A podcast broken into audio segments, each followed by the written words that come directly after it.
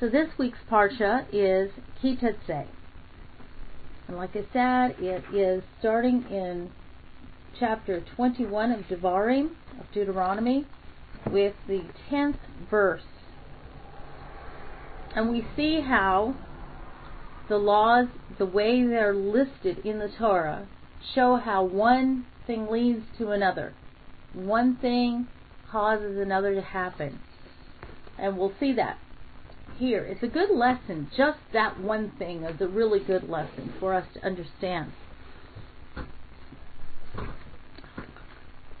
When you go forth to war against your enemies, and God your God delivers one of them into your hand, and you will take his captives, and you see among the captives a woman of beautiful form, you desire her, and you take her as wife, then you shall bring her home to your house, and she shall shave her head, and allow her nails to grow, and she shall take off the garment of her captivity, and sit in your house and weep for her father and her mother for one month.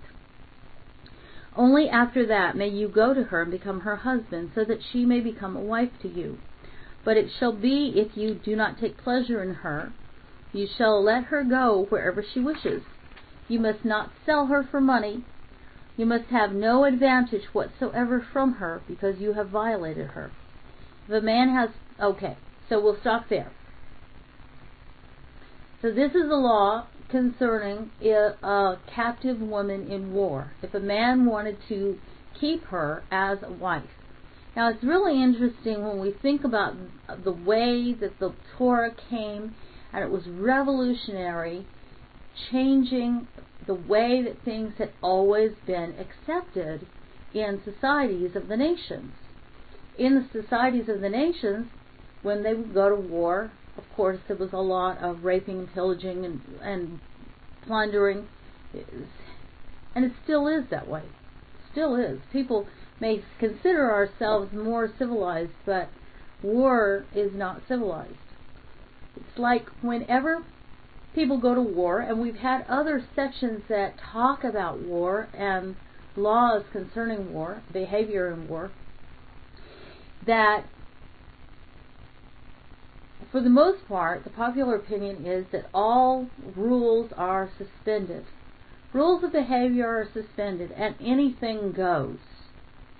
Well, the way that the Hashem expected the people of Israel to behave was laid out in the Torah, and especially in a situation where, by and large, the attitude was anything goes, He's saying, no, that is not acceptable. You have to still pay attention to certain rules of behavior. Now, the army of Israel was supposed to be completely consisting of tzaddikim, all righteous men. They were the only ones allowed to go to war. They were the only ones allowed to be in the army of Israel. So what is this? What is this law that is called Yafet Toar? What is this law concerning this? Well, the rabbis knew that there could be an instance where a man could weaken, or there could be a woman who is desirable. Now, this, these laws are saying a lot of things.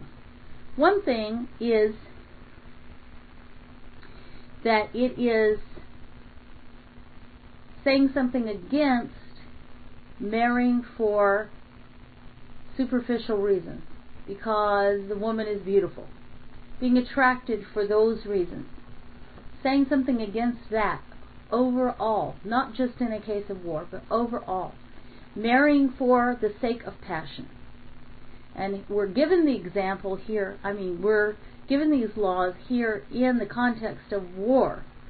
There were a lot of problems with this. And so there were safeguards put on. The woman was brought into, and the man could bring her into his house. She had to, for a month, she had to cut her nails, she had to cut her, shave her head, she could not adorn herself at all, she had to go into mourning for her mother and father. She had to try to wean herself from the um, idols of her people. That was one of the things. So she was for a month. He was seeing her in this way that she was not beautiful. He saw her on the battlefield. He saw her among the captives. She looked beautiful. But when he took her home, he was commanded to allow her this period of time that she would be very unattractive. And then after a month, he was allowed to take her as his wife. But the rabbis say, now this is according to the written Torah, but the rabbis say that if she did not want to be his wife, he could give her two more months. Two more months that he would not, she would not be expected to be his wife. And then after that time, if it wasn't going to work out, he was supposed to let her go. He could let her go in one month. But the rabbis tell us that there were an additional two months were possible. If she just could not bear to be his wife, then he wasn't supposed to force the issue. He was supposed to let her go.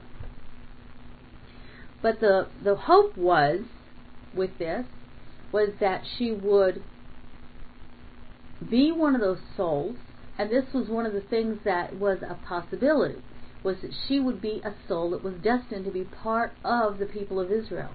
That she would be one of those souls that was destined to be a righteous convert into the people of Israel and this would be a method of like um, what they call rescuing or um, or uh, renewing, bringing in the sparks. And that was a possibility. And in that case, she would be a righteous convert. She would be treated as though she had been born Jewish. She would be a Jewish woman completely. She would be his wife and as though she had never been anything else, ever. To be a full fledged Jewish woman. Now, there was a um, a woman who was um, a Yafet Toar, who was one of King David's wives. She was a capture. She was captured in war. She was uh, Maakah. She was a princess that David had captured in war, and he married her. And she was the mother of Avshalom. And of course, we remember the story of Avshalom and how he rebelled against his father. And he wanted to even kill King David. So Here's a story from the from the Midrash.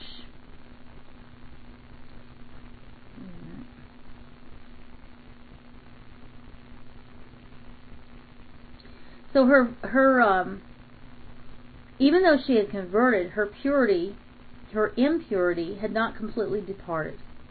So this is the reason that we see, like I said, the laws placed in the order that they are. So we would have to say that even King David was in the position of uh, one who had married for passion. We're going to go on a little bit further and so that we can uh, tie these things together. If a man has two wives, one beloved and the other hated, and they both have borne him sons, both the beloved and the hated, and the firstborn is that of the hated one, then it shall be on the day when he bequeaths to his sons that which is his property, that he is not at liberty to grant the son of the beloved the birthright over the son of the hated, the firstborn. Rather, he must recognize the firstborn, the son of the hated one, by giving him a double portion of all his extant possessions, because he is the first of his acquisitions. The birthright is his. If a man has a son who is disobedient, and he does not hearken to the voice of his father or to the voice of his mother, and they will chase, chastise him, but he still will not listen to them. Then his father and mother shall lay hold of him and bring him to the elders of his city and to the gate of his place. And they shall say to the elders of the city, This our son is disobedient. He does not hearken to our voice. He is a glutton and a drunkard. And the people of the city shall stone him, so he will die. And so you will clear away the evil from your midst. And all of Israel will hear it and be afraid. And if there is a capital sin upon a man, and he is executed, you will hang him upon a pole, and you will not allow his body to remain on the pole overnight, because you must bury even him on the same day. For one who remains suspended expresses an act of blasphemy, and you shall not defile the soul that God your God is giving you as an inheritance. Now let's go back. We just talked about the woman who, the beautiful woman who is a um, who is a captive in war. And so the, the rabbis say one thing leads to another. So there, here is this beautiful woman who was a, who was a captive in war, and so this man marries her out of passion, not out of shem leshemaim, not out of for the sake of the, of heaven, but out of passion.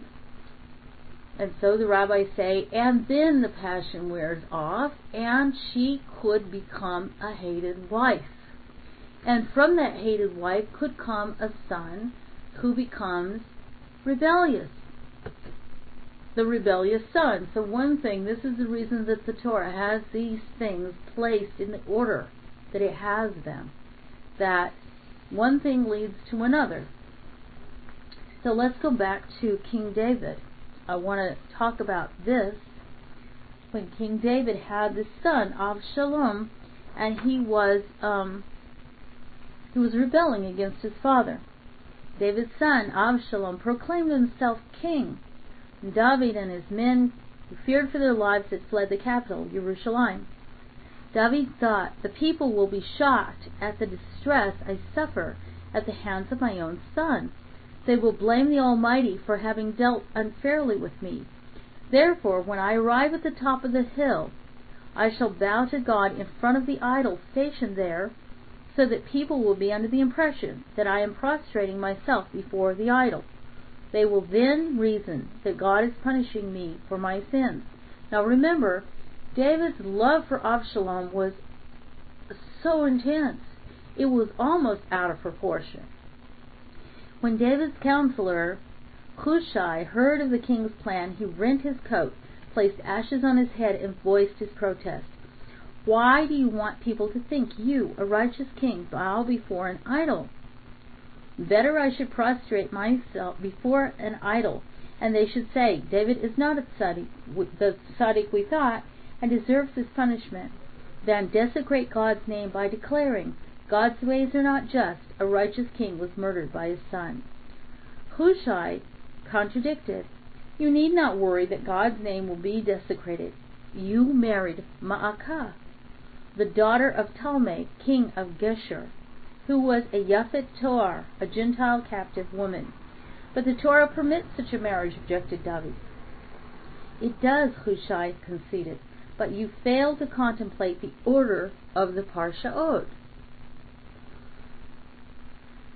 Hashem placed this section of the rebellious son after Yafet Toar to hint that in a marriage to a Yafet Toar a rebellious son is the likely product. Therefore, your suffering at the hands of your son will, on the contrary, corroborate the truth of the Torah and the justice of God's ways. David realized that Hushai was right and abandoned the thought of bowing before an image.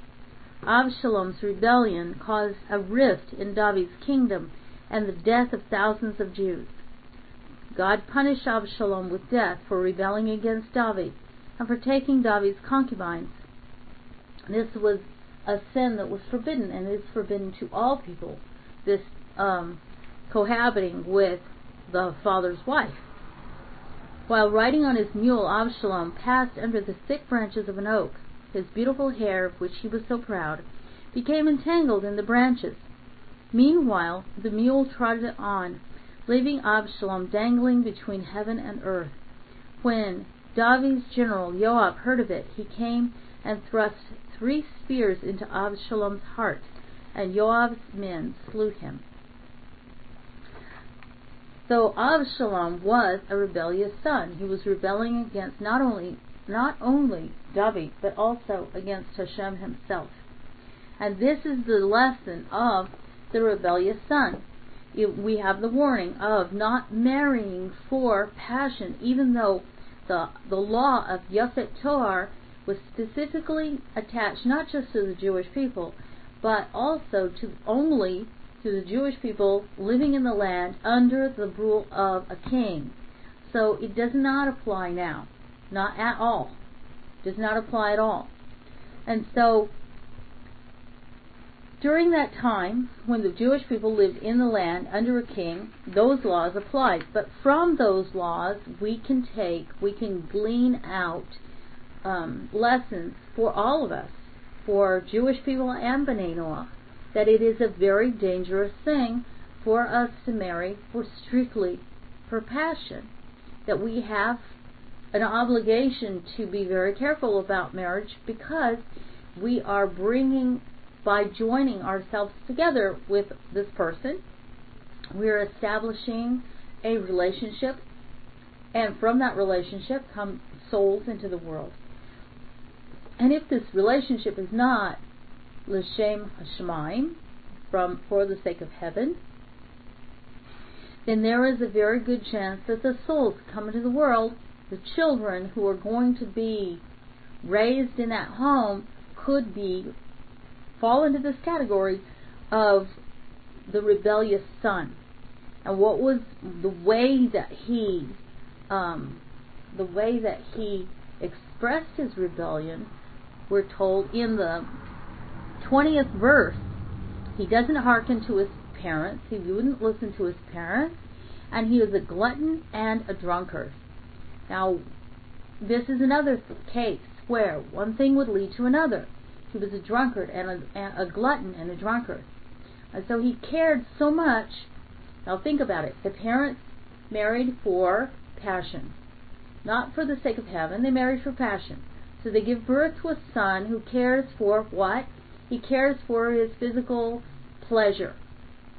And so if he only cares for physical pleasure, he is not going to care about the sake of heaven.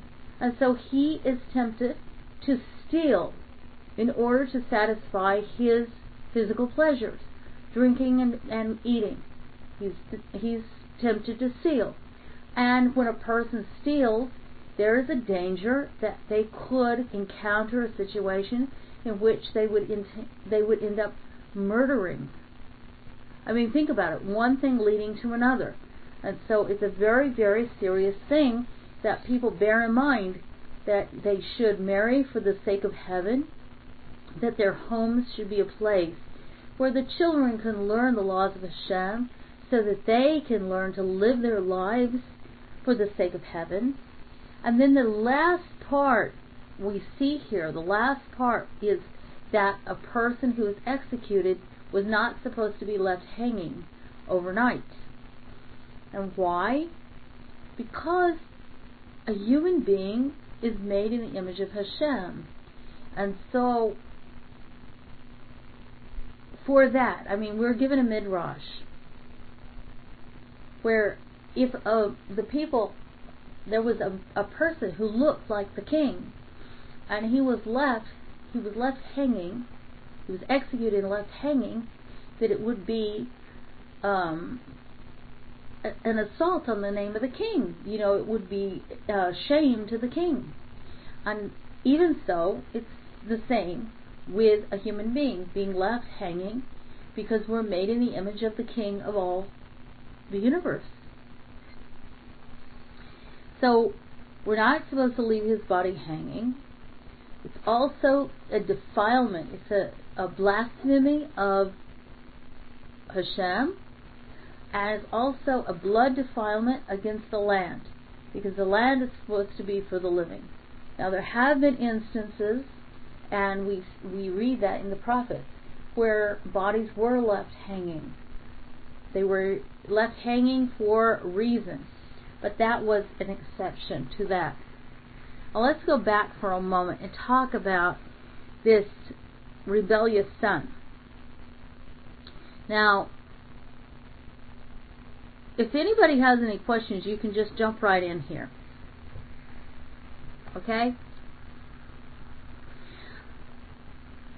It was very difficult for all of the conditions to be met for a rebellious son to actually be executed.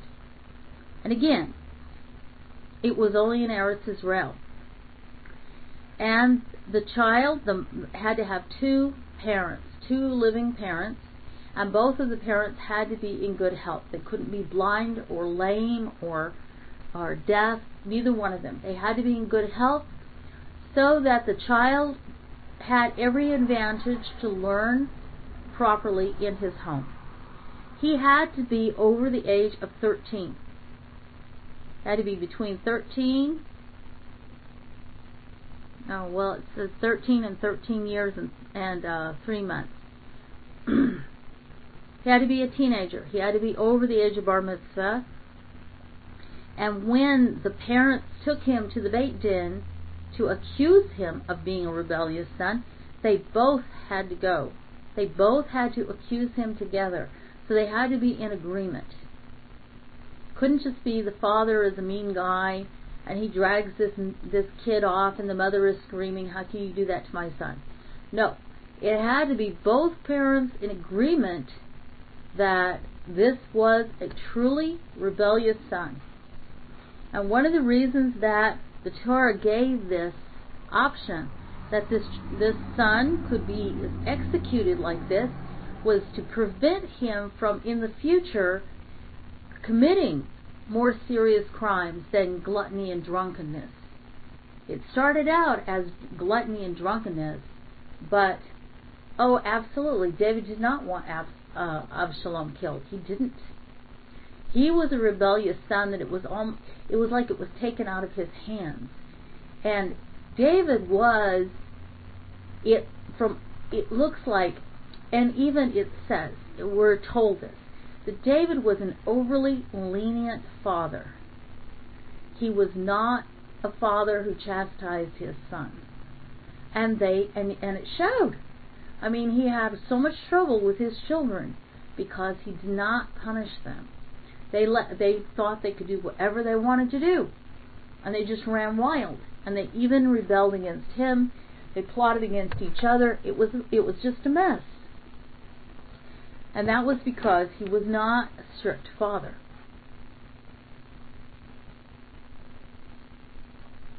And being a strict father doesn't mean being a harsh, unreasonable father either, or an abusive father. There's a big difference between those two things.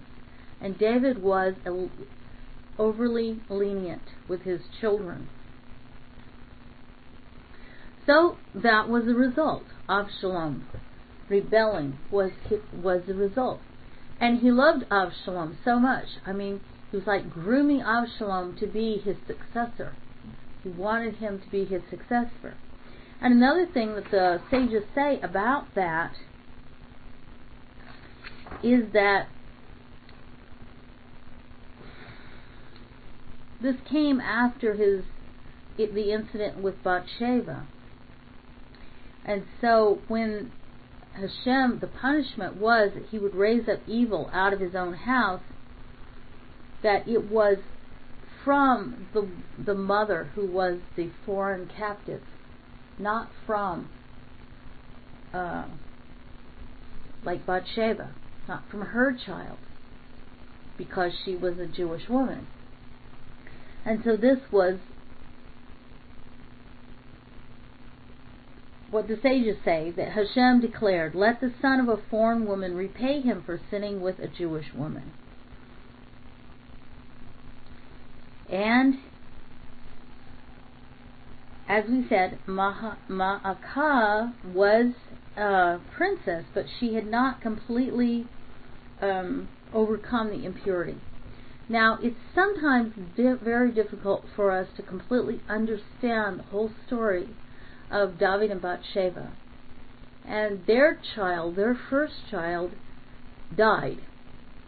And you remember the story, how their first child died. But yet, there was a blessing in that relationship. I mean, I would think and I often wondered why it was that it wasn't Abigail who would be the mother of the heir. But Abigail's son, he was not a rebellious son, he was one of the tzaddikim, can't even remember his name right now, but I remember he was one of the tzaddikim who was said by the sages was so righteous that he went alive into Gan Eden. But the son of Bathsheba was Shlomo, was Solomon, and he was destined to build the temple.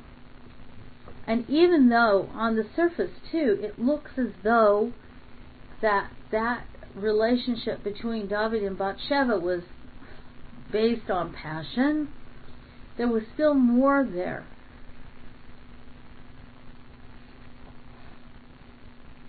And there was less to overcome because she was not um, she was not a woman who was raised in a house of idolatry like Maacah was. There was a lot to overcome with this.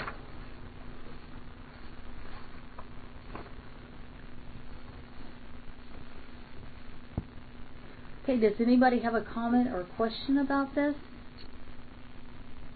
It's a real subject when we start talking about homes and marriage and children. I mean, we have there's a lot to think about there, a lot of lessons to learn in how we raise our children. And it's hard to strike the balance a lot of times of of discipline. But we see that the consequence of being too lenient is very it's it's scary. It's really scary these souls come into the world for us to be responsible. And it's scary when we think about failing in that.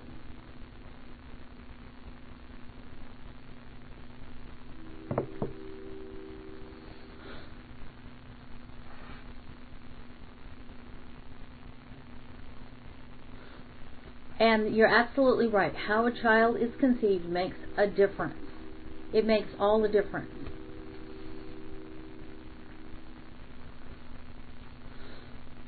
And that goes along with the idea about why we marry the person we marry. A lot of times you ask somebody, and after the, the passion has worn off, they can't even remember why they wanted to marry that person. Have you ever noticed that? How after that glow is gone, you'll ask them, Well, why did you ever want to marry them? And they'll say, I don't even know anymore. I don't even remember it's sad. It's really sad, and it shows how how driving, you know, how how strong it is that passion drives us.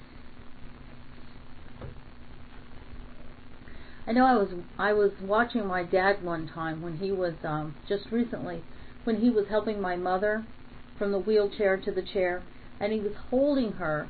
I mean, it it is a lot of work and it's been it's been really difficult taking care of my mother now that she is sick and she can't walk, she can't get up and do things for herself. But I was watching my dad one day as he was helping her and I just saw this tenderness there, this love there. This is absolutely not passion. It is not based in passion. This is deep, real, genuine love. And after over 50 years, I see this with my parents. And I mean, it, it touched me so deeply just to watch that. And I could see the foundation that they made their home on. And I thank Hashem that this was the home I came from, that this was a strong foundation, that they loved each other, that they loved Hashem that they taught me from the time I was born, literally, from the time I was born, to love God with all of my heart. And I really, I'm so grateful that I come from a home like that because, you know, when I was growing up, it sounded like, oh, well, stick in the mud and there's nothing exciting about that. And you see TV shows about, it seemed like what was exciting was trouble you know, that was what was exciting.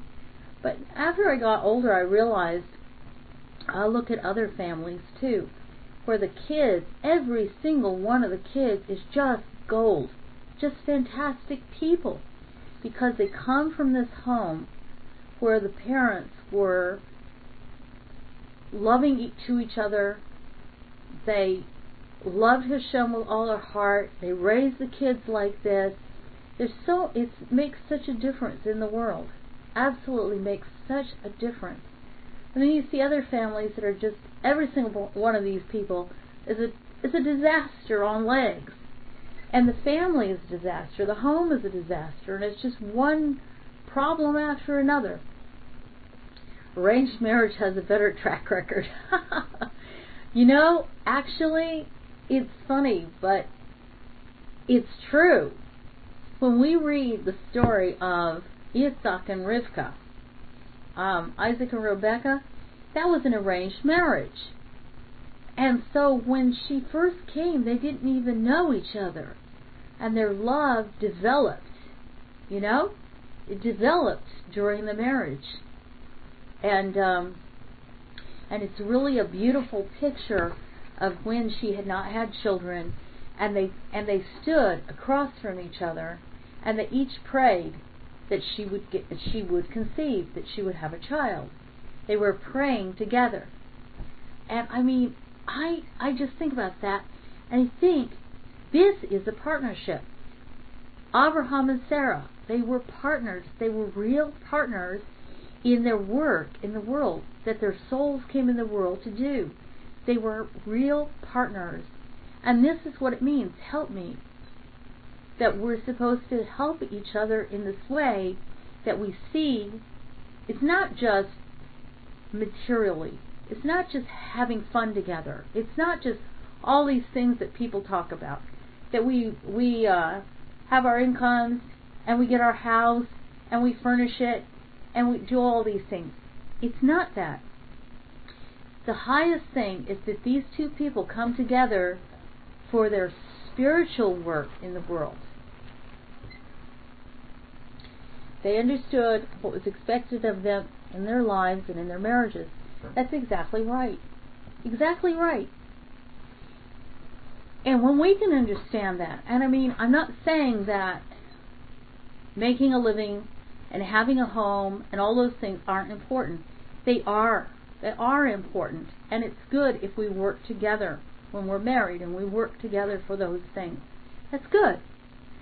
But if we can recognize that there's something higher than that, that there's something more important than that, then that infuses everything that we do. It infuses how we raise our children, how we teach them, all of this, what they hear from us. It infuses that. And when the husband and wife are in agreement, and they're walking together in agreement, and they're doing this work, what, however it manifests, however it ex- is expressed in the world, I think that it really shows in the children. I really do. And a lot of times, you'll see people who come from these terrible, confused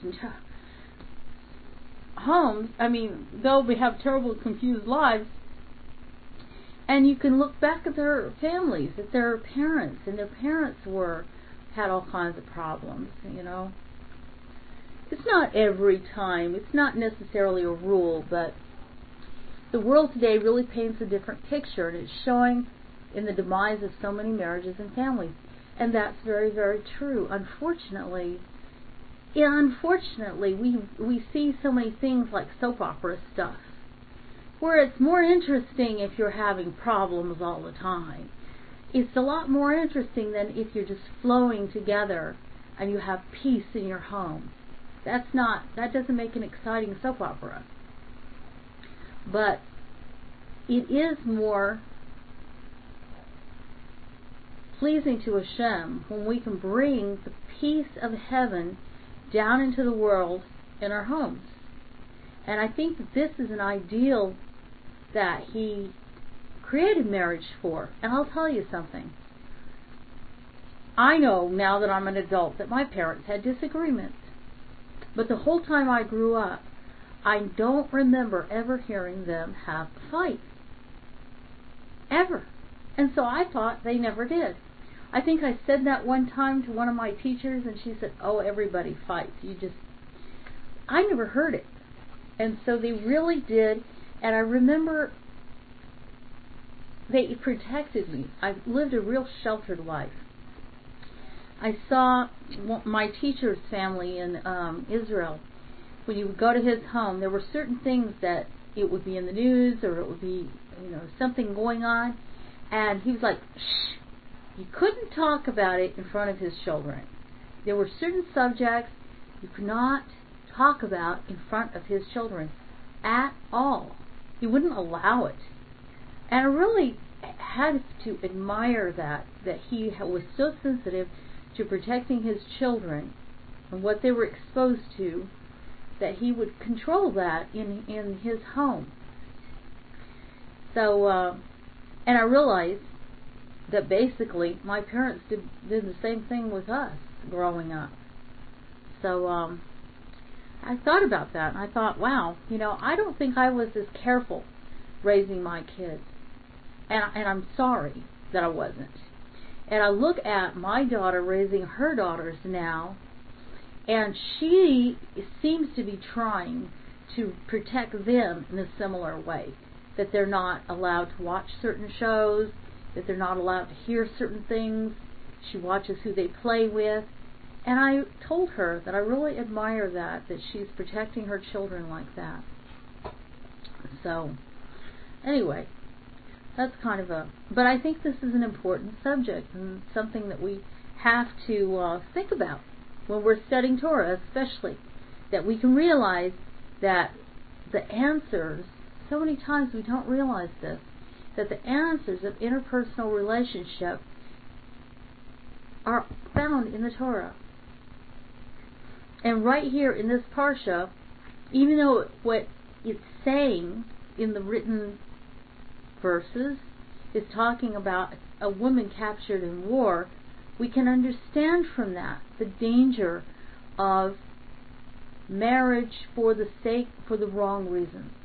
Marriage for oh she's beautiful or oh I like the way he, he seems so cool or oh he has a nice car or you know something superficial like that. And you'll hear these things. You know, you'll hear these things. And people will get married for silly reasons. So, or date. And dating leads to marriage. And that's something that um, when I was growing up, I heard that all the time. Don't date somebody that you don't want to marry because you could fall in love with that person and then it's a problem because you can't marry that person. So, anyway, you're right. The world does paint a completely different picture. And the world, especially here in the West, we have this idea of passion, of being in love, and all these things as being the most important thing. And really, the preferable thing is that the love develops after marriage so that it can be a very strong relationship. That it's not based on superficial things. It's not based on things that are going to fade. Beauty fades. How are you going to feel about her when she's not so beautiful? How are you going to feel about him when he's not so um, attractive? When he loses his hair or whatever. How are you going to feel? So, people don't think about that.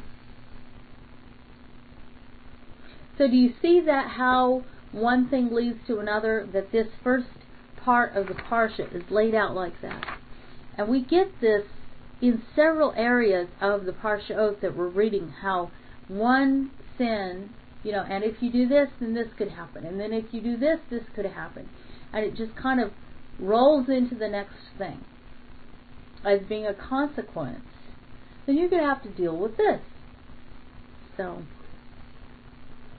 so now we're on chapter 22, verse 1. You shall not see your brother's ox or his sheep go astray, and hold yourself back from them Rather, you must bring them back to your brother. But if your brother is not near to you, or you do not know him, you must take it to your house, and it shall stay with you until your brother inquires after it. Then you shall restore it to him. You shall do so with his donkey. You shall do so with his garment, and you shall do so with any lost object of your brother's that he has lost, and that comes into your hands. It shall not be in your power to hold yourself back. You shall not see your brother's donkey or his ox lying on the way, and seek to hold yourself back from them. Rather, you shall raise them up with him. Now, this is about lost, you know, having a lost and found. That we're supposed to, if we find lost property, that we're supposed to restore it to the person that it belongs to. So at one time, during the time when the temple stood, there was a place where things were brought, like a lost and found. There was a place where there uh, things were posted. Something had been lost, something had been found, so that people could have those things returned to them. We're not supposed to keep things that we lose, that are, I mean, that we find, that is considered theft. And then the next thing that it talks about is if you see a person on the way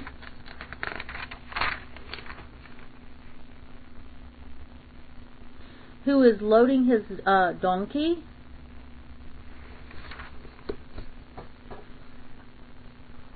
or unloading his donkey, you're not supposed to just walk by. Uh, the way the Torah says it is, You shall not see your brother's donkey or his ox lying in the way, and seek to hold yourself back from them. You shall raise them up with him.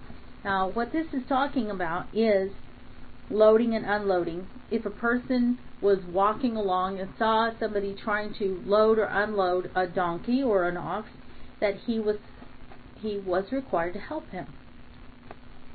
Now, if he had some, he saw one was being unloaded and one was being loaded, he was supposed to help the person who was unloading first before he would help the person loading. Now, why do you think that would be?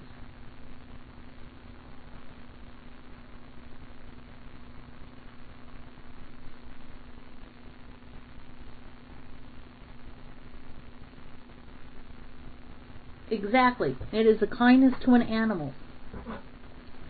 And so the next part of the laws that we're going to be talking about is going to be talking about other areas of kindness to animals.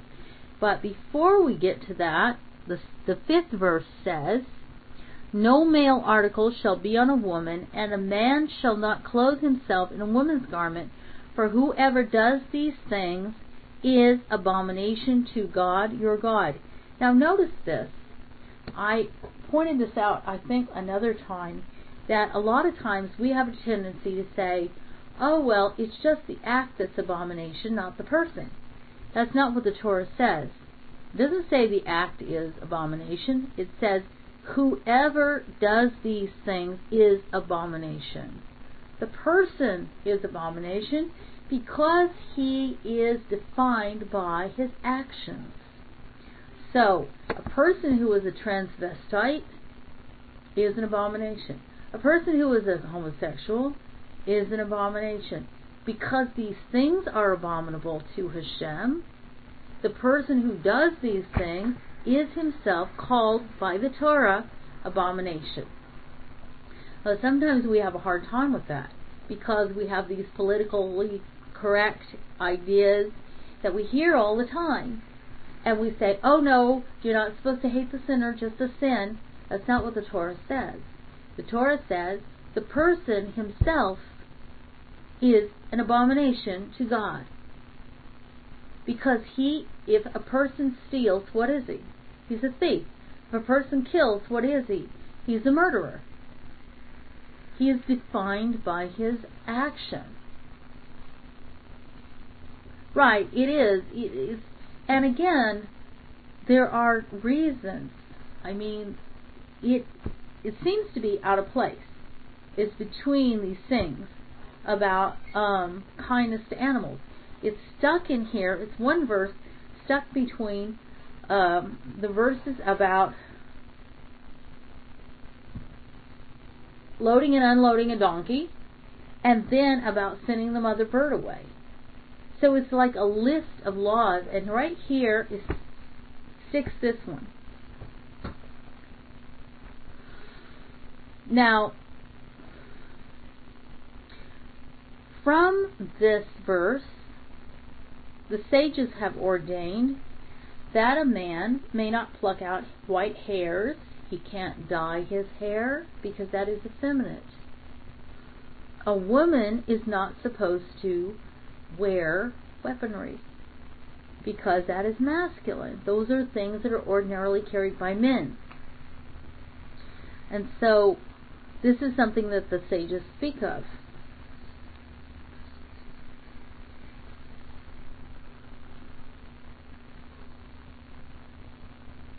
So there's supposed to be a, a, a distinct separation between the sexes.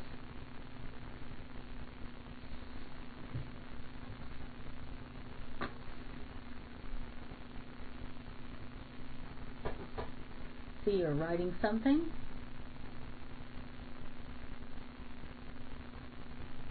Oh.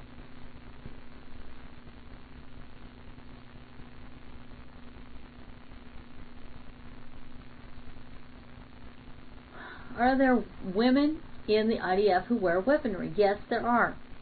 There are women who carry guns. And if they're going to be in the army, they have to carry guns.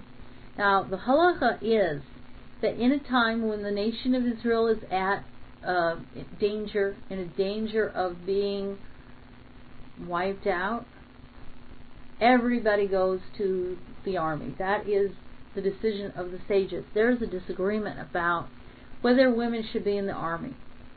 But at a time when Israel is at war for her for her existence, so this is what we can argue that this is a time when Israel is at war for her existence.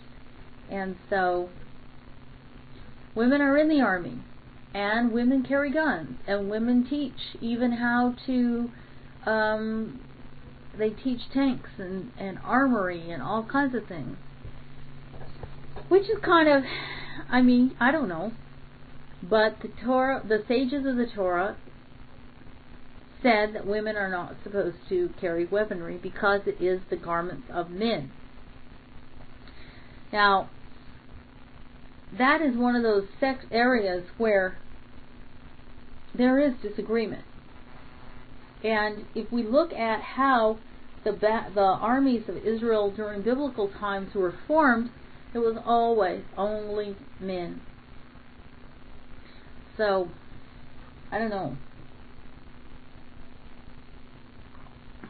My own daughter was in the army, and my my husband then was very proud of her, and she she did a good job in the army, and I am proud of her.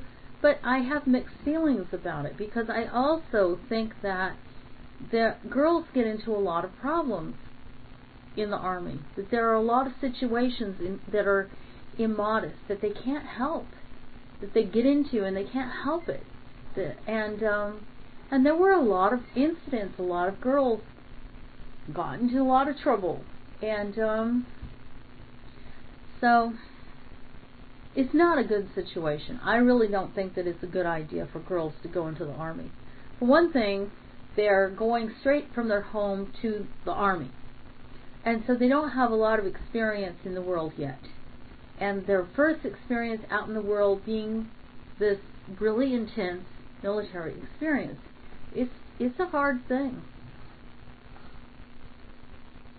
So you just hope and pray that you raise them well enough to have a moral standard that they won't fall into the traps that are out there because the army, I mean, every army, but including the IDF, is really a very, it has, can be a very immoral place. And there are religious regiments in the IDF. And that's a good thing, but there are, for the most part, it it can be pretty, pretty secular and immoral. And girls get into those regiments, and it's difficult.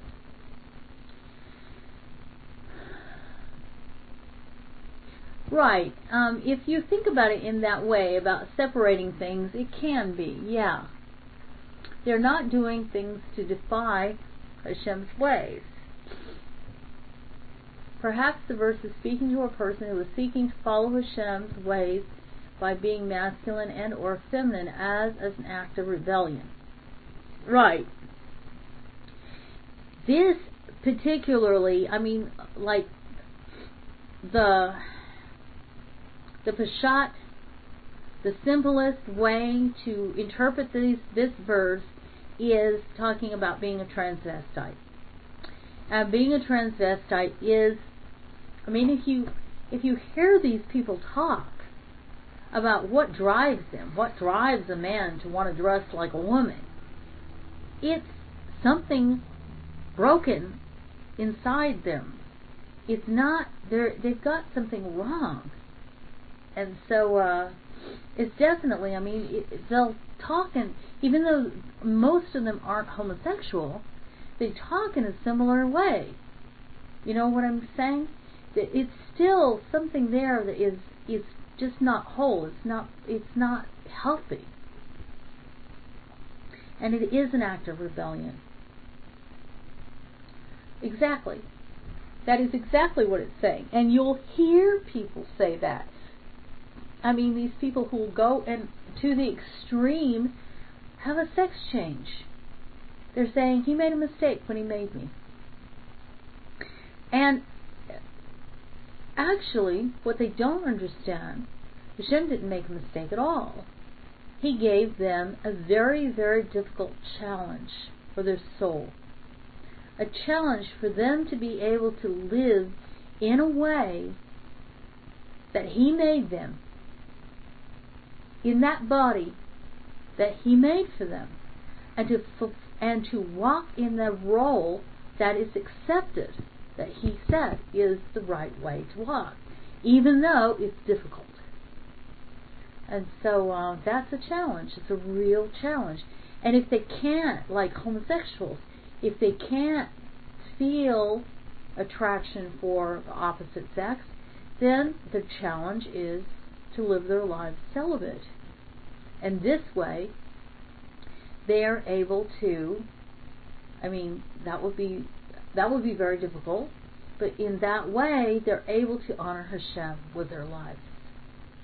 You know, they don't have to get married. They don't have to look for somebody to be their soulmate. They don't have to. It's difficult to live alone. But sometimes that's what Hashem, that's the challenge He's giving them.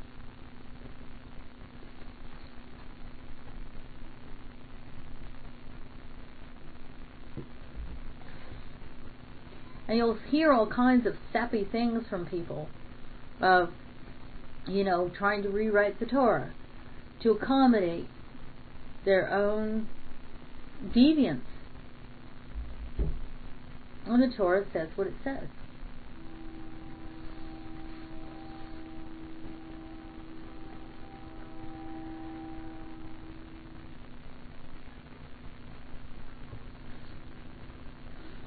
It's all about choices, but some have, that's right, some have a lot harder choice to make.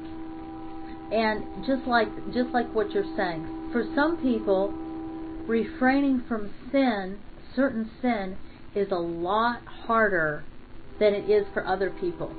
For some people, they have no temptation at all in some areas. None at all.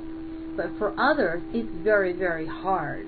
And so if that person that it's very, very hard for them to resist that temptation, succeeds in resisting it, if he has accomplished something a lot greater than the person who isn't tempted at all.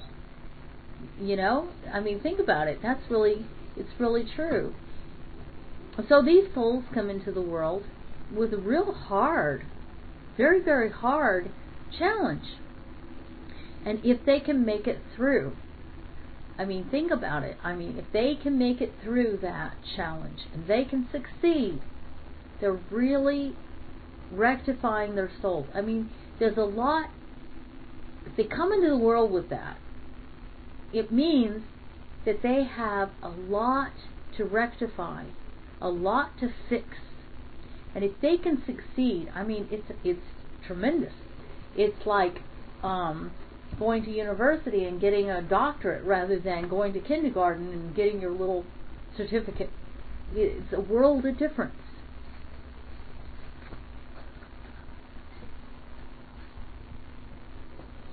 And all the times that we're studying the Torah, for each thing that we're studying, we should see that. That everything that we're being told, everything that we're being taught, is helping us to see how we can rectify our souls. Because that's the challenge we all have. We just, each of us has something different that we have to do. And here, with this, it's about relationships. Now, the next verse if a mother's nest happens to be before you on the way, in an, any tree or on the ground with young ones or eggs, and the mother is sitting upon her young, upon the eggs, you shall not take the mother with the young. You shall send the mother bird away free, so that the young you may take for yourself. If you do this, it will be well for you you will live long. So that's a whole other thing. Sending the mother bird away. Now, the simplest way for us to see that is it seems as though this is this is and it's not. We shouldn't make a mistake of thinking that this is just for the sake of the bird that God is saying this. He did not make this Torah, this law of the Torah just for the sake of the bird. Otherwise, he would have said, don't kill any birds. It's not for the sake of the bird. It's for the sake of our souls that he said this. So that our souls will be sensitive to the feelings of this mother, the mother bird, of the mother cow, that we don't kill the cow and the calf on the same day. That we're supposed to be sensitive to this, even if these animals had no feelings whatsoever. We're supposed to be sensitive as though they are. It's like when we say a bracha. We say the bracha on the wine before we say the bracha on the bread, and we cover the bread so that it should not have its feelings hurt. Does that bread have feelings? Of course not. It doesn't have feelings. But it's for us to be sensitive. And so this is the same thing here when we find this bird and we want to take the eggs from the bird, we're not supposed to take, say, right in front of the bird, here I'm going to take these eggs, and oh, I think I'm going to have chicken with it, so here I'm taking you two. And I'm going to um, make fried chicken, so I'm just going to roll you in the eggs. No, that's not the way we're going to do it. No, no, no. he wants us to be sensitive. So the Zohar has um, has a midrash about this.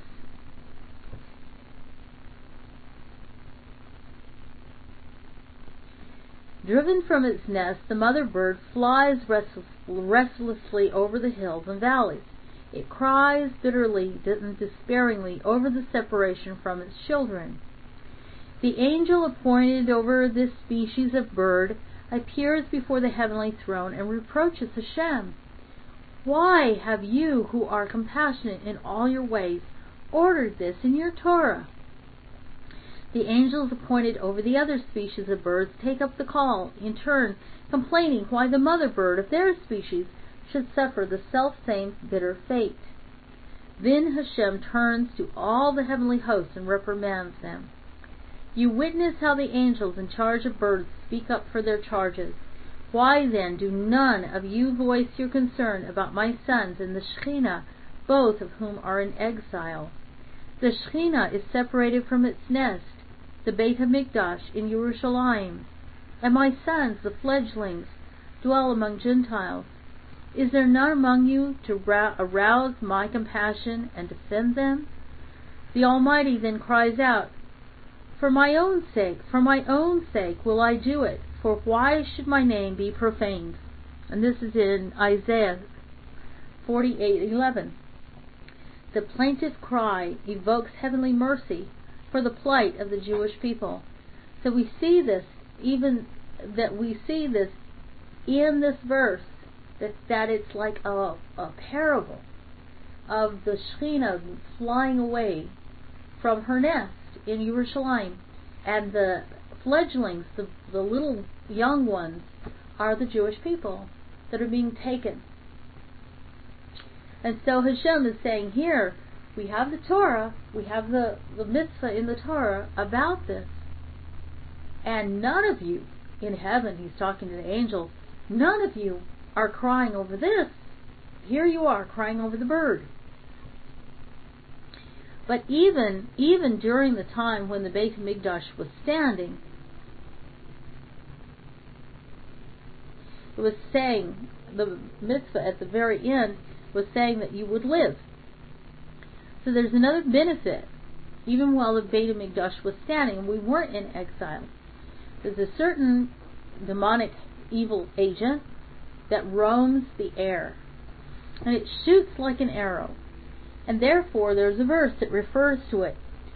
In Tehillim 91:5 says, "Do not be afraid of the terror of the night, nor of the arrow that flies by day." And this is like the this evil agent.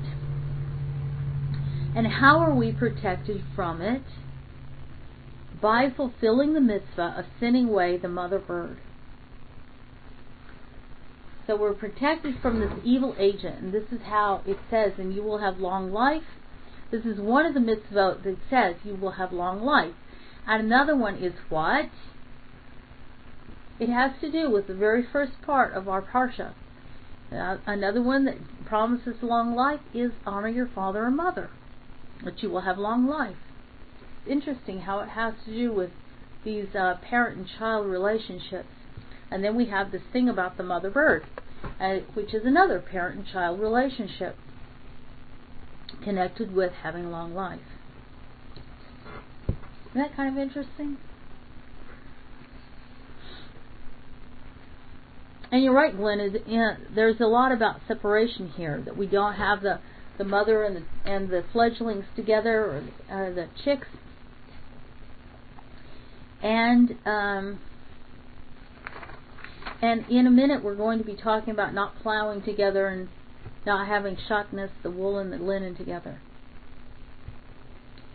So we're on verse 8. When you build a new house, you shall make a guardrail for your roof, and you shall not bring blood guilt upon your house if anyone falling should fall from there. So, if you build a house now, this is only if you build a house with a roof that can be used for people going up there. I mean, if you have a gabled roof or something like that, people aren't going to be using the roof for a living area, and so it does not apply. This was only apl- applicable on flat roofs, where people would go and they would sometimes use it for living space. in Jerusalem, a lot of times you'll see people during Sukkot, they'll put the sukkah on the roof. Well, on a roof like that, where people are going to go and and uh, have living space, they're going to eat there, they're going to sleep there, whatever. You're required to put up a fence around it to keep a person from um, falling. And from this also, we we glean that you have to ensure that your property is does not have dangerous objects on it, like a broken ladder or something like this, that a person could get hurt on. You're supposed to try to ensure that your property does not have something on it that could cause injury. Even though a person could say, well, if they were they were meant to be injured, they would be injured anyway. No, you can't be the cause. You don't want to be the cause of that injury, the agent of that injury.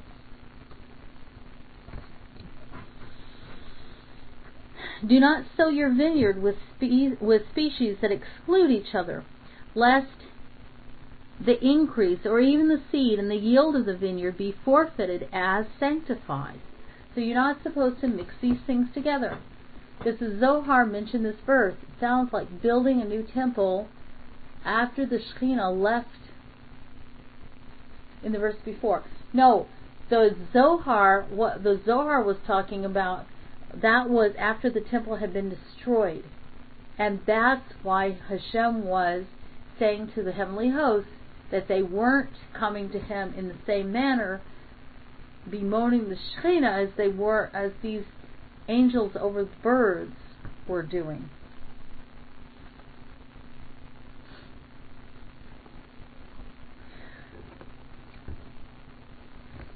So let's just go uh, uh, on a little bit further. Do not sow the vineyard together, and do not plow with an ox and a donkey together. Do not clothe yourself with shatnez, wool and linen together. Make yourself twisted threads on four corners of your garment with which to cover yourself. Okay. So here we can see that these things, like I was talking about, that one verse leads into the other. So we had talked about how the um, the captive woman could become the hated wife, and they could have a son who was rebellious and could commit a capital crime, and then there is the prohibition against leaving the corpse hanging. Then we continue with sending away the mother bird. And if one fulfills this mitzvah, then he will merit to own a house in which he can fulfill the mitzvah of making a fence. And in turn, he will merit a vineyard in which he can fulfill the mitzvah of not mixing species. The fulfillment of that mitzvah can cause him to own a stable of a donkey and oxen with which he can fulfill the mitzvah of not harnessing them together. And further on, the Parsha warns against mixing wool and linen. And if he performs this mitzvah, he will merit to wear tzitzit. On a beautiful garment, he will have a beautiful garment which he can attach the tzitzit.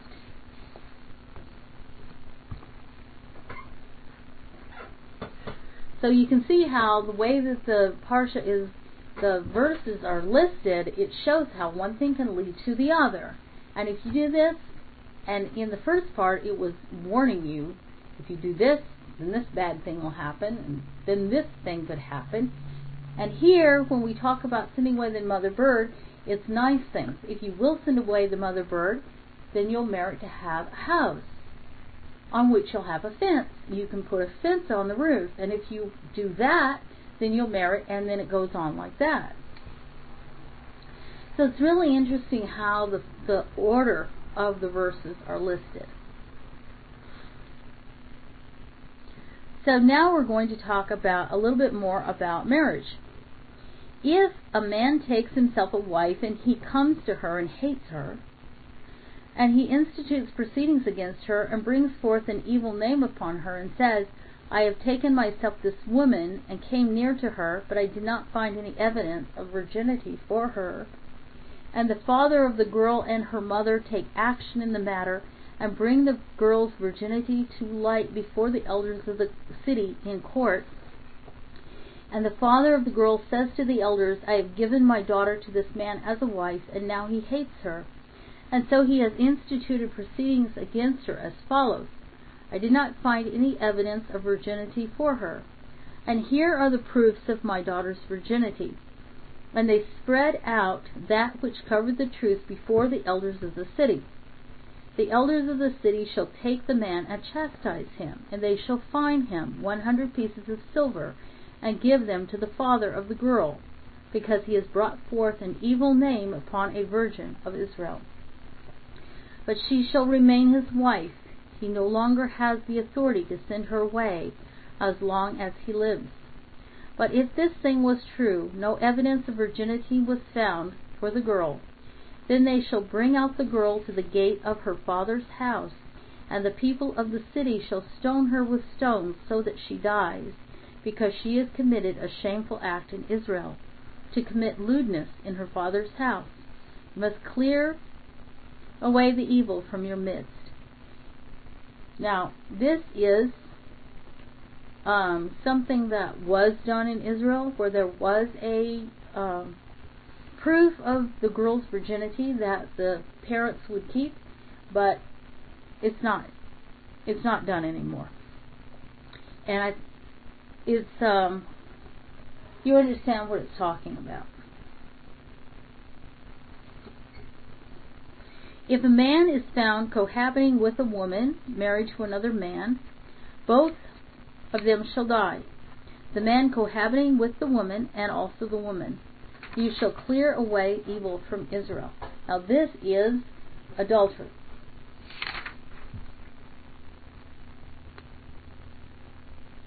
If a man is cohabiting with a married woman, that's adultery, and so both people would be would be killed. If a virgin girl is betrothed to a man, and a man finds her in a city and cohabits with her, then they shall bring them out to the gate of the city and stone them with stones, so they die. The girl, by reason of evidence that she did not cry out in the city, and the man, by reason of evidence that he violated his neighbor's wife, you shall clear away the evil from your midst. Now, the way that this, the girl was considered married if she had gone through the betrothal. And this was a whole ceremony of um, that she's promised to this other man. And during biblical times, they would perform this ceremony like a year before the actual marriage. But she was considered married. Now, the way it's done is it's done um, right at the time of the wedding. It's right before the wedding they do the betrothal ceremony. So we don't have this anymore about a girl being betrothed like this. It, but if the man comes upon the betrothed girl, and and like I said, it's a whole ceremony, and there is a written document of betrothal, just like when a, when people get married, there's a written um, document of marriage called ketubah, well, there's a written document of betrothal. So if they decide they do not want to get married, if the man decides he does not want to marry her in at all, and they already have this written document of betrothal, he has to actually divorce her. He has to give her a get. That's why now we don't do it that way. We do it at the same time as the wedding so that people don't have to go through that whole thing if they break the engagement. We don't have those engagements anymore like they did in biblical times. But if the man comes upon the betrothed girl in the field, and the man seizes her and cohabits with her, then only the man who cohabited with her shall die and to the girl you shall do nothing whatsoever. No capital sin attaches to her, for as if a man rises up against his neighbor and murders him, so is this incident. And what would be we consider this? What is rape considered? And think about the laws of Noah. What is rape considered? This is a capital crime. It's considered theft. It falls under the category of theft. For if for he came upon her in the field, even if the betrothed girl had cried out, and there was no one to rescue her. If a man finds a virgin who is not yet betrothed, and he lays hold of her and cohabits with her, and they are and they are found, then the man cohabiting with her shall give the girl's father fifty pieces of silver, but she must become his wife because he has violated her he does not have the authority to send her away as long as he lives. So this gets very, very involved.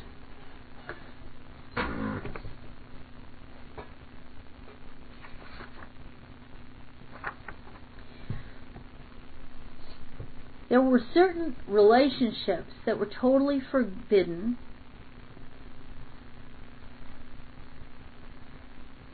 and the and the children who would be born of those relationships were called mamzerim. Now, the now for a person to be in the category of mamzer, it's in English it's translated bastard, but for a person to be in that category is not the same as people think of it in the West. Not the same. Not just an unmarried girl who has a baby. It's not that simple.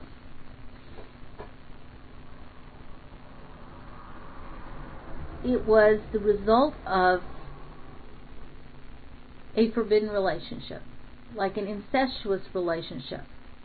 A relationship of, of two people who were forbidden to get married, could not get married.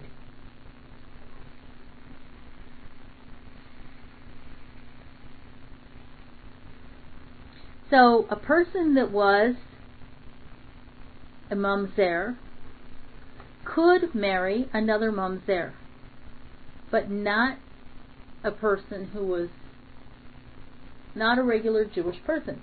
They could marry a convert or another mamzer.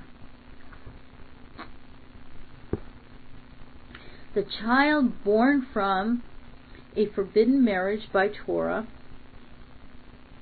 is considered. Now, the two words, uh, it, mamzer, comes from two words. Mum, which is an injury or a defect, and zer, or zar, is strange.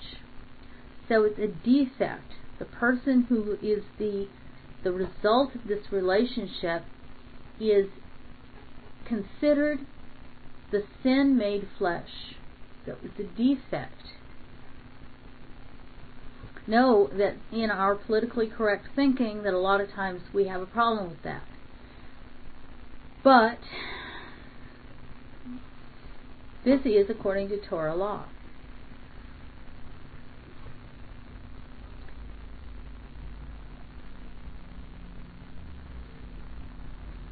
Now, another thing that it was very interesting, Jews were forbidden to marry certain certain people. They can marry converts, of course, but a man who cannot beget children because his reproductive organs are injured or removed by human intervention cannot marry somebody who was born Jewish. The Torah pro, pro, provi, um, forbids sterilization. But if there was, you know, it was because of some sickness or because he was um, because he was born with a congenital problem, then he does not fall into that category. This is this is the category of human intervention, like a person who would be called a, a eunuch because of human intervention, then he could not marry a person who was born Jewish. He could marry a ger, a convert, but not someone who was born Jewish.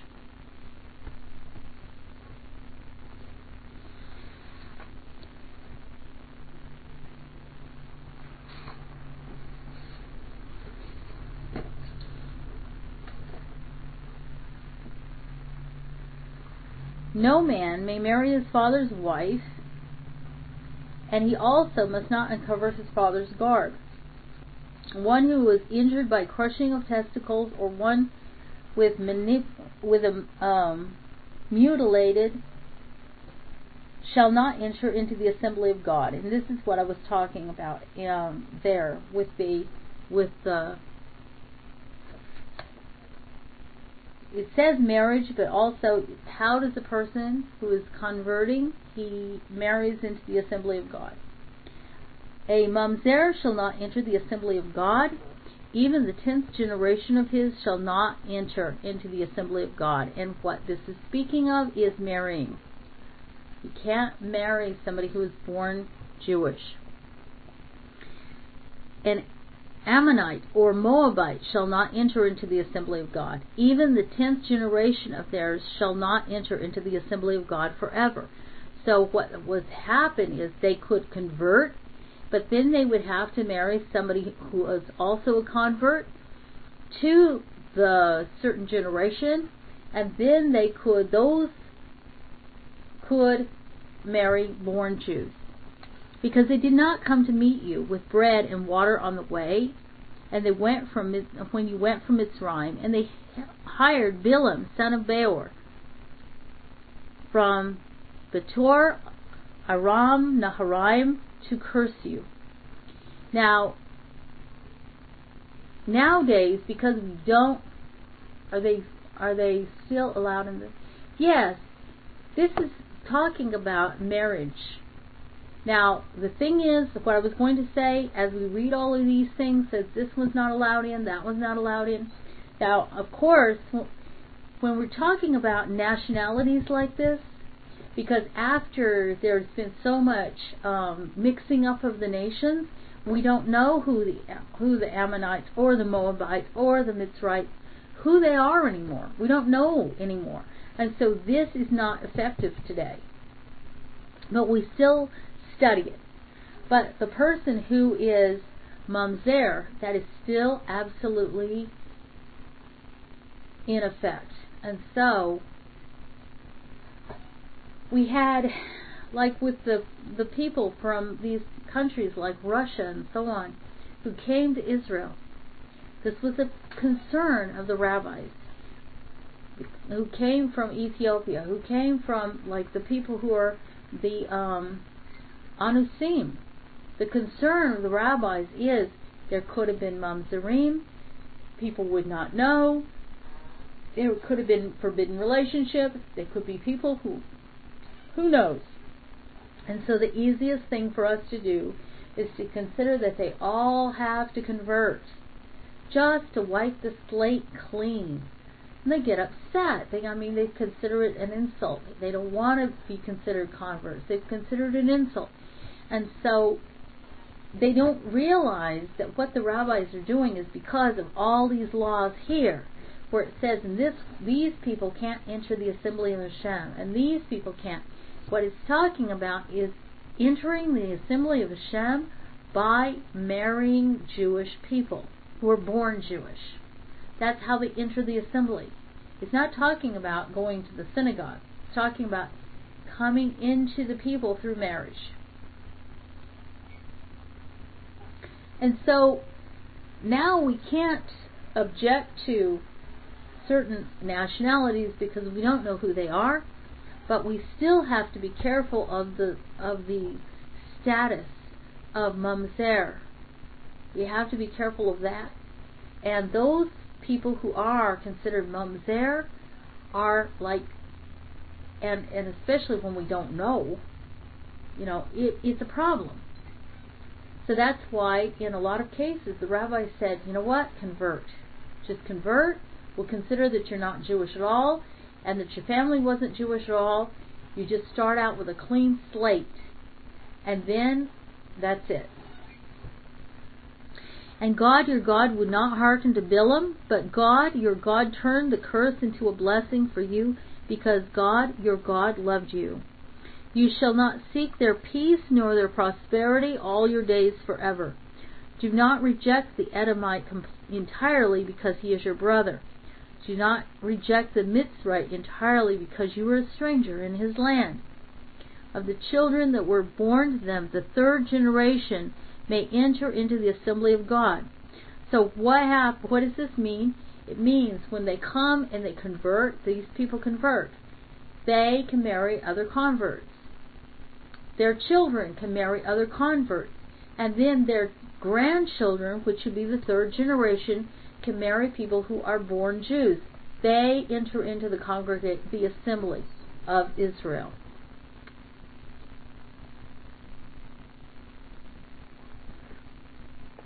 Of the children that are born to them, the third generation. See, the third generation, that's the grandchildren, can enter the assembly of God. When you go out as a camp against your enemy, keep away from every evil thing. If there is among you a man who is unclean by a nocturnal occurrence, you shall go forth outside the camp and not come within the camp. Only at the turn toward evening shall he bathe himself in water when the sun has set. He shall come within the camp. You shall have a place outside the camp. To that place you shall go out, and you shall have a trowel in your equipment, so that when you sit down outside you shall dig with it and cover over that which you leave behind. For God your God walks in the midst of your camp to rescue you and to deliver you up your enemies before you. So your camps shall be a holy thing, so that he may see no nakedness in you and restrain himself from accompanying you. You must not hand over to his master a slave who has taken refuge with you from his master. So this is like if a Canaanite slave came running into Israel from outside, that they were supposed to be allowed to convert. They were not supposed to be handed back to the master. You shall settle down with you, he shall settle down with you in your midst, in the place that he will choose, within one of your gates, where he feels best. You must not grieve him. For he was supposed to be accepted as a convert. There shall be none dedicated to lewdness among the daughters of Israel, and there shall be none dedicated to lewdness among the sons of Israel. You must not bring a harlot's wage or the price of a dog into the house of God your God for any pledge because both of these are an abomination to God. So this is there was supposed to be no no harlotry in Israel. You must not pay your brother any interest, be it interest in money or interest in food, no interest at all. Wait a minute nothing that could be construed in any way as interest. You may pay interest to the stranger, but to your brother you must not pay interest, so that God, your God, may bless you in everything to which you put your hand in the land to which you are coming to take possession of it. If you make a vow to God your God, do not put off paying it, for God, your God, will demand it of you, and sin will cling to you. If you refrain from making vows, no sin will cling to you. So it's always good to be careful to what you say, vows and oaths, what you say, and even how you're living your life, what you're committing yourself to, so that you do not inadvertently or overtly um, break a vow. But that which your lips have uttered you must keep and carry out according to that which you vowed as a consecration to God, that you spoke with your mouth. When you come to your neighbor's vineyard, you may eat grapes as you desired until you have your fill, but you must not put any in your vessel. When you come into your neighbor's standing grain, you may pluck ears with your hand, but you must not swing a sickle in your neighbor's standing grain. So if you were to be walking in someone's vineyard or in their grain, you could just eat what you wanted to right there, but you couldn't just, you know, load up your basket and take it home. When a man takes himself a wife and marries her, then it shall be if she has not found favor in his eyes because he found her a moral nakedness justifying legal proceedings and writes her a bill of divorce and places it in her hand and thus dismisses her from his house. And she departs from his house and goes and becomes another man's wife. And then the latter man hates her and writes a bill of divorce and places it in her hand and thus dismisses her from his house. Or if the latter man who took her for himself as a wife dies, then the first husband who dismisses her shall not have the authority to take her for himself again to become his wife, since she has caused by him was caused by him to cease being pure for him. For this is an abominable thing before God, and you shall not bring sin upon the land that God, your God, is giving you as an inheritance. So here is is a very interesting thing that a lot of times people don't think about. That once people have divorced and this woman remarries, she can never marry that first husband again. Ever. If she doesn't remarry, she's never, you know, she can go back to him. But if she gets married again, she can never go back to her first husband. It's considered uh, it's considered a sin upon the land, upon the land of Israel. But it was considered one of those things that the nations did that was considered a vile thing, an abominable thing. One of those things was listed with those things that the, the nations were spewed out of the land for. So this is something that uh, she could not do, uh, or he could not do, take her back after he had divorced her like that, and she had married someone else.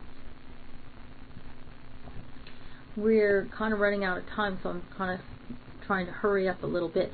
Just if you have a question, just stop me. When a man takes himself a new wife, he shall not go out into the army, and shall not be subjected to anything associated with it. He shall remain free for his home for one year, and make his wife happy that he has taken himself. So this is we had um, covered this before about people who were exempt from army service, and it, and a man taking a wife was one of those things, and so it's being reiterated here that this is how important it is that marriage be established. So for one year, a man was supposed to stay with his wife. He wasn't supposed to go to the army. wasn't to, supposed to go to the army at all for a whole year. A lower or upper millstone must not be taken as security, for one who does that takes a life as security. So a person in Israel you could not take a person's tools of his livelihood as a security for a debt. You couldn't do that because if they, you did that, then he would not be able to make a living. He would never be able to pay his debt. You know, he would be, it would cause him to essentially um, be in danger of dying because he had no way of making a living. So how the Torah phrases this is you're taking a life as a security, and you're forbidden to do that. If a man is found stealing a person from among his brothers, now think about this. We've had these laws about theft. If a person stole a cow, if you stole a sheep, he had to pay back so many times over. But here's a different law.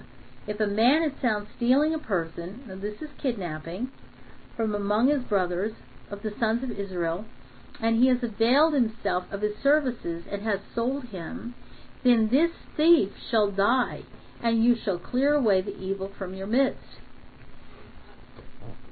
Now, remember the story of Joseph when he was sold by his brothers into slavery? They committed a capital crime. So we have Rosh Hashanah and Yom Kippur coming up. On Yom Kippur, part of liturgy is about is called the Ten Martyrs. And this was here's the story. And here's one of the reasons why the sages have said we're not supposed to teach Torah to the nations because of this story.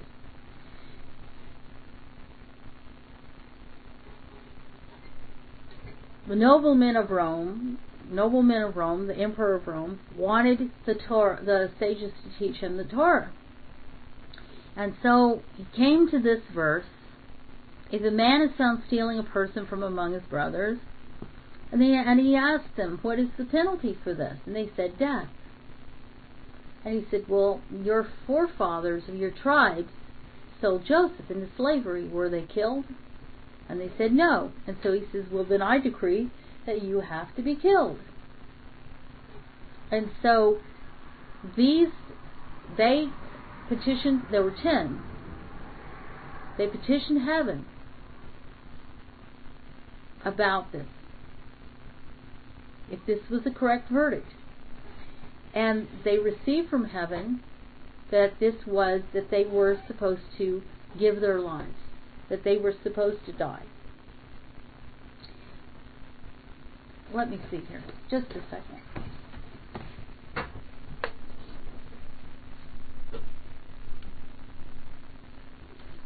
In a nutshell,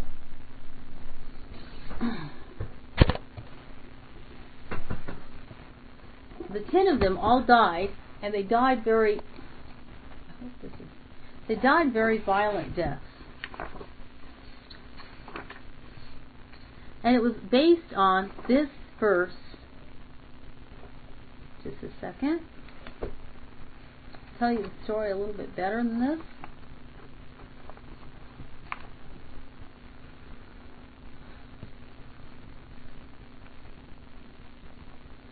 It was at the time of the Bar Kokhba revolt from 132 to 135.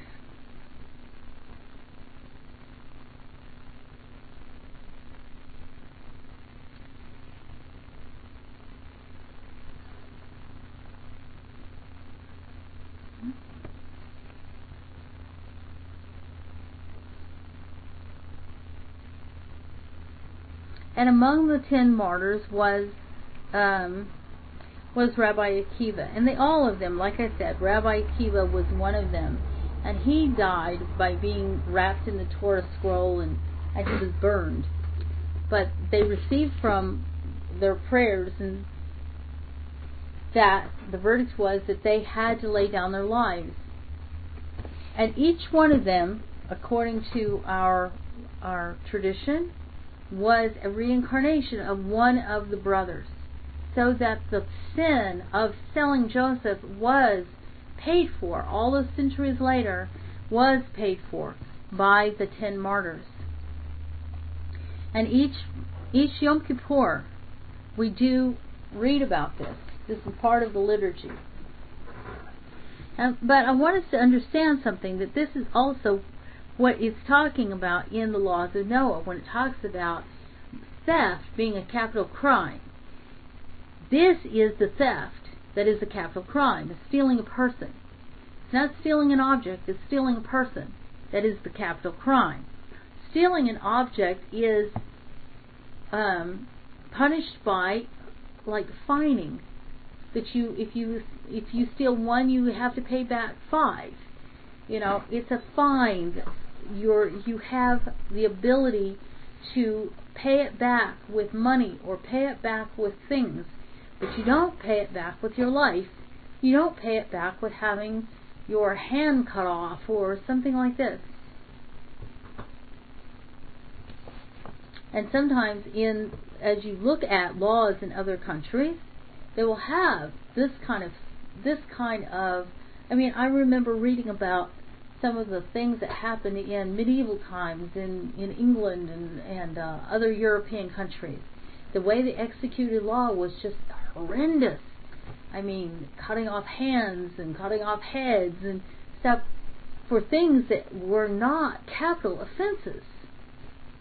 It was just awful because they didn't understand the law.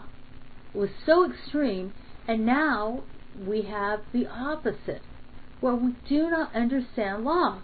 We don't understand how it's supposed to be executed.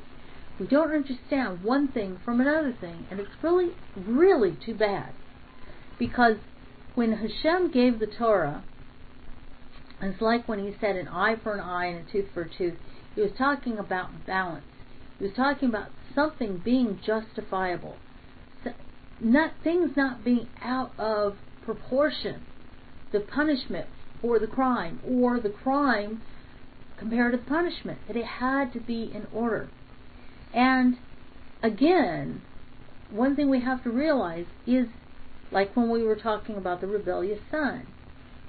The the Torah is the laws of the Torah are also like a prescription. What does our soul need if we are sick in this way? It's like when our bodies are sick and we need a certain prescription to set our bodies back, bring our bodies back into balance. Well, the Torah is a prescription for our souls. If our if we have committed certain sins, our souls are sick from that sin, and we need a certain prescription. And the Torah comes with that prescription. whether it is, and then you take this sacrifice to the temple, or whether it is, and then you pay back your neighbor, or whether it is, and you give your life in this way. That's the prescription for your soul. We have to understand something. A lot of times, when we read these things, especially about capital crimes, we think in terms only of this world. And the Torah gives us a prescription in the, to be carried out in this world for the sake of our souls in the world to come. So that it's paid.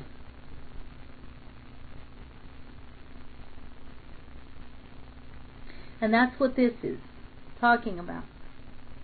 So essentially, with the story of the ten martyrs, the brothers had committed a crime. Now, even though Joseph said he did not hold it against them, he forgave them, they had still committed a crime. That the Torah prescription, even though it was before the giving of the Torah, but the Torah prescription for that crime was a capital punishment. So, for the brothers, the ten martyrs laid down their lives. And they believed, and it comes down to us through our tradition, that they were doing this for the sake of the souls of the forefathers of these tribes, tribal forefathers.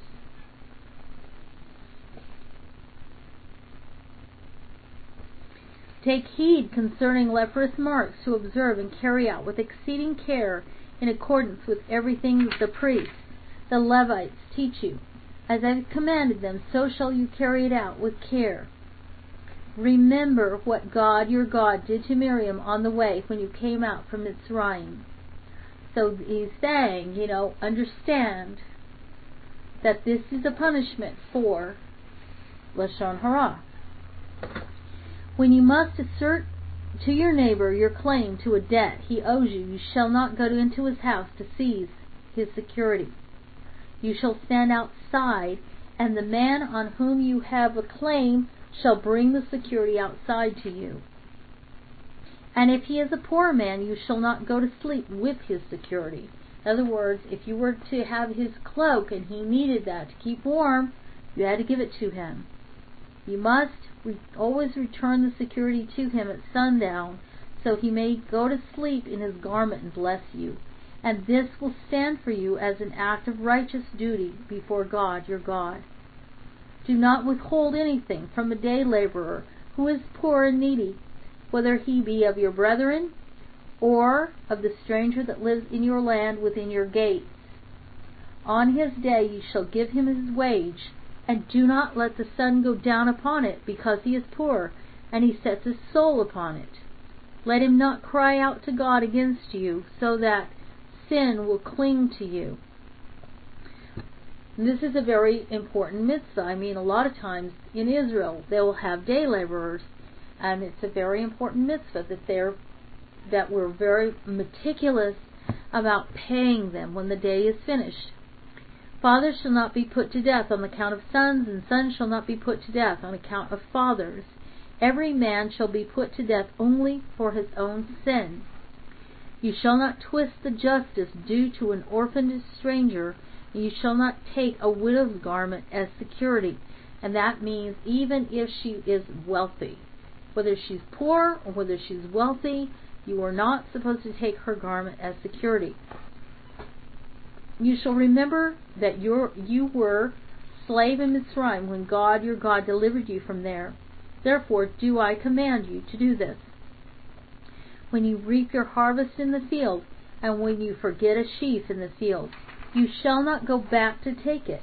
It shall be for the stranger, the orphan, the widow, so that God, your God, will bless you in all the work of your hands.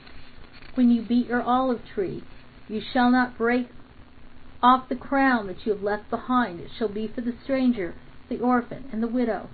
When you gather the grapes of your vineyard, you shall not pick the unripe grapes that you have left behind. It shall be for the stranger, the orphan, the widow.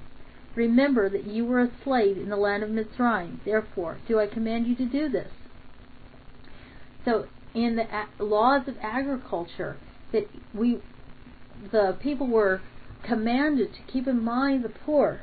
And the poor were supposed to be able to come and glean these things from the fields. If there is a dispute between men and they come before the court so that they should judge them then it shall then they must justify the righteous and condemn the guilty but if the guilty party has incurred corporal punishment the judge shall cause him to lie down and have him beaten in his presence according to his offense with a fixed number. He shall not go on to give him forty lashes.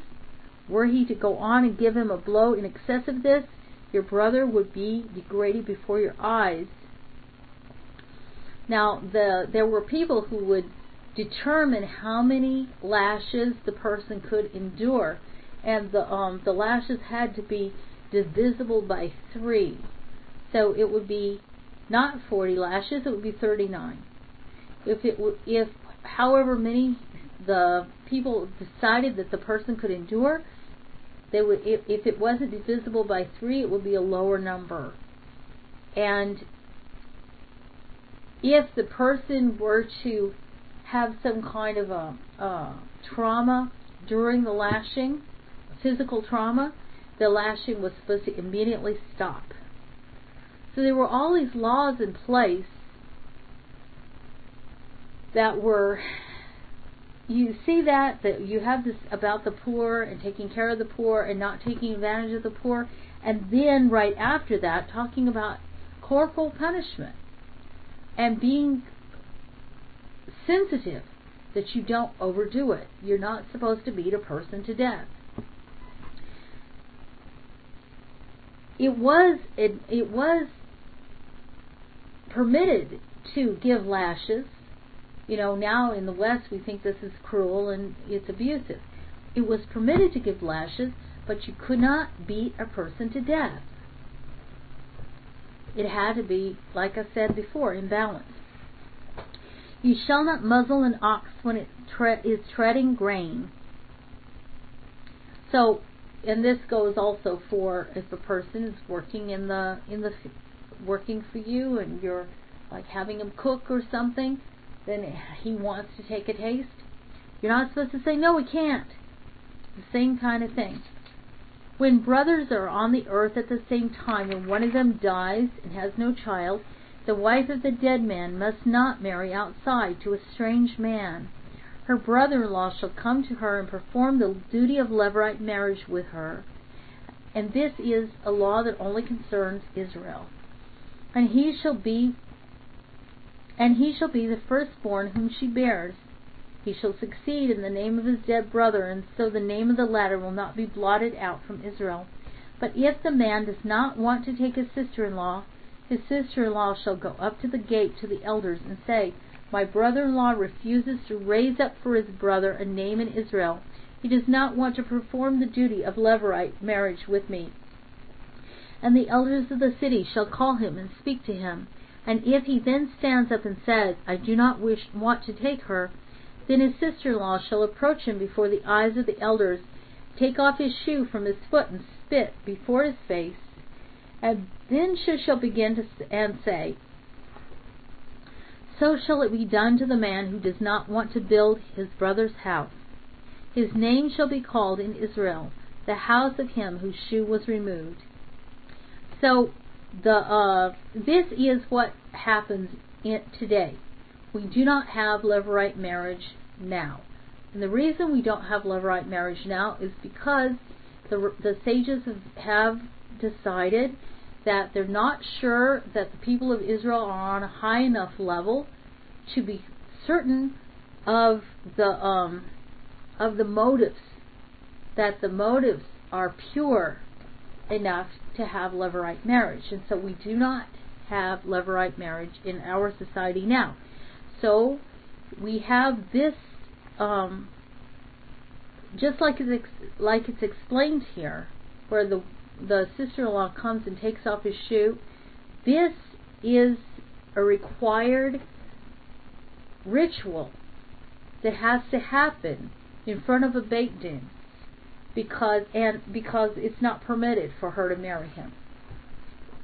If men fight together one with the other, and the wife the one draws near to rescue her husband from the hand of one who strikes him, and she puts out her hand and grips his private parts, you shall cut off her hand. You shall have no pity.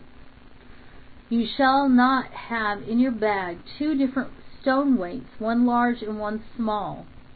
You shall not have in your house two different measures, one large and one small. You shall have perfect stone weights and just ones, a perfect measure and just one. On this account your days shall be long, and endure upon the soil that God your God is giving you. For an abomination to God your God is anyone who does such things, anyone who does wrong. So, including um, sexual deviance, also cheating people with false weights and measures is called abomination. The, a person who does that, a person who is a cheat like that, is called an abomination. Remember what Amalek did to you on the way when you went from Mitzrayim, how he fell upon you on the way and massacred your stragglers, all those who trailed after you, when you were faint and spent and did not fear God, and he did not fear God. Therefore it shall be when God your God will have given you rest from all your enemies around about in the land that God your God is giving you as an inheritance to take possession of it, you shall blot out the memory of Amalek from under heaven. Do not forget this.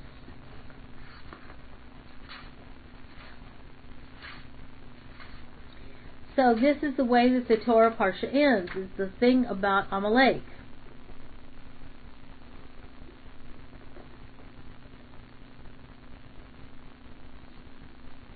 And what was so wrong, what was so bad about Amalek? That he did not fear God. All of the other nations had heard about the, the splitting of the sea, about the, what had, all the miracles, about the plagues, everything that Hashem had done. And all the other nations were afraid until Amalek came and attacked Israel. And it wasn't, and, and here's the thing, it wasn't because of wanting to take the land of Israel because the people of Israel weren't even to the land of Israel yet. So it couldn't have been that. It was purely an attack on the people out of complete hatred for the people of Israel. They weren't trying to take land, they were just trying to destroy the people of Israel. And this is something that really can define the spirit of Amalek. It's this hatred of the people of Israel. Yes, it does.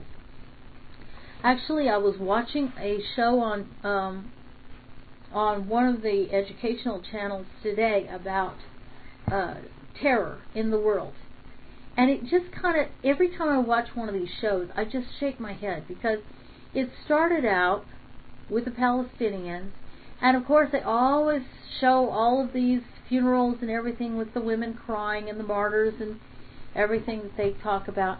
And it has this pro Palestinian, you know, sympathy for them sound to it. Until they show the smoking towers of the World Trade Center, then the tone changes. They show the um, Muslims attacking tourists in Egypt, the tone changes. Then all of a sudden they're they're showing them them for what they are. And I always wonder about that. You know, why is it that the Palestinians can elicit such sympathy from the people at large, and um, and yet it's the same thing. I mean, this Muslim terrorism, it's the same thing that was an attack on the World Trade Center. It's the same thing that were was killing tourists in Egypt for what? For no reason other than I don't know. I don't. I don't even know why why they were doing it. I never even heard a reason why they were attacking tourists in Egypt. But it just amazes me. And sometimes it's like there's this this destruction for the sake of destruction, killing for the sake of killing, you know? And that is like Amalek. It's just like senseless. The hatred just drives. And that's that spirit of Amalek. It's so contrary to the Torah. It's so contrary because you have all of these mitzvot that talk about relationships between people, relationships of within the home, relationships between neighbors, relationships, you know, even with the stranger and so on, of always caring, caring for the poor and so on. And then the parsha ends with, remember what Amalek did to you, because Amalek, in attacking the people like that and being so sinister, is exactly his behavior is exactly in a nutshell opposite of everything that has been said before.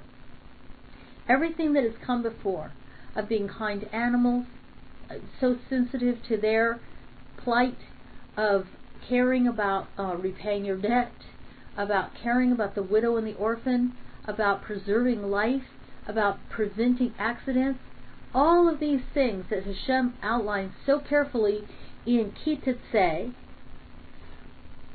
And then he ends with, remember what Amalek did to you. Because Amalek is, in a nutshell, personified, totally opposite of everything that has come before. All the kindness that Hashem wants to see in us is personifying his will in the world. And what Amalek did, it was a rebellion against Hashem's will in the world.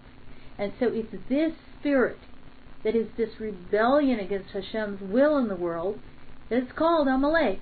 And he says, wipe that out. That's why I think it's at the end of this parsha.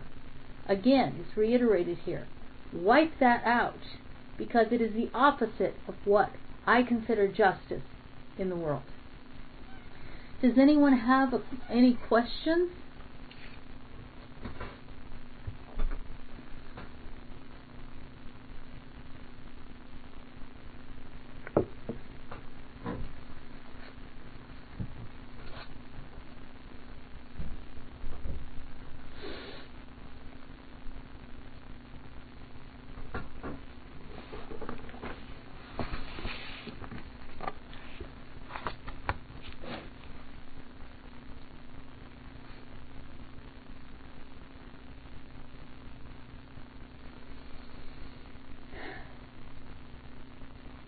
Okay, thank you.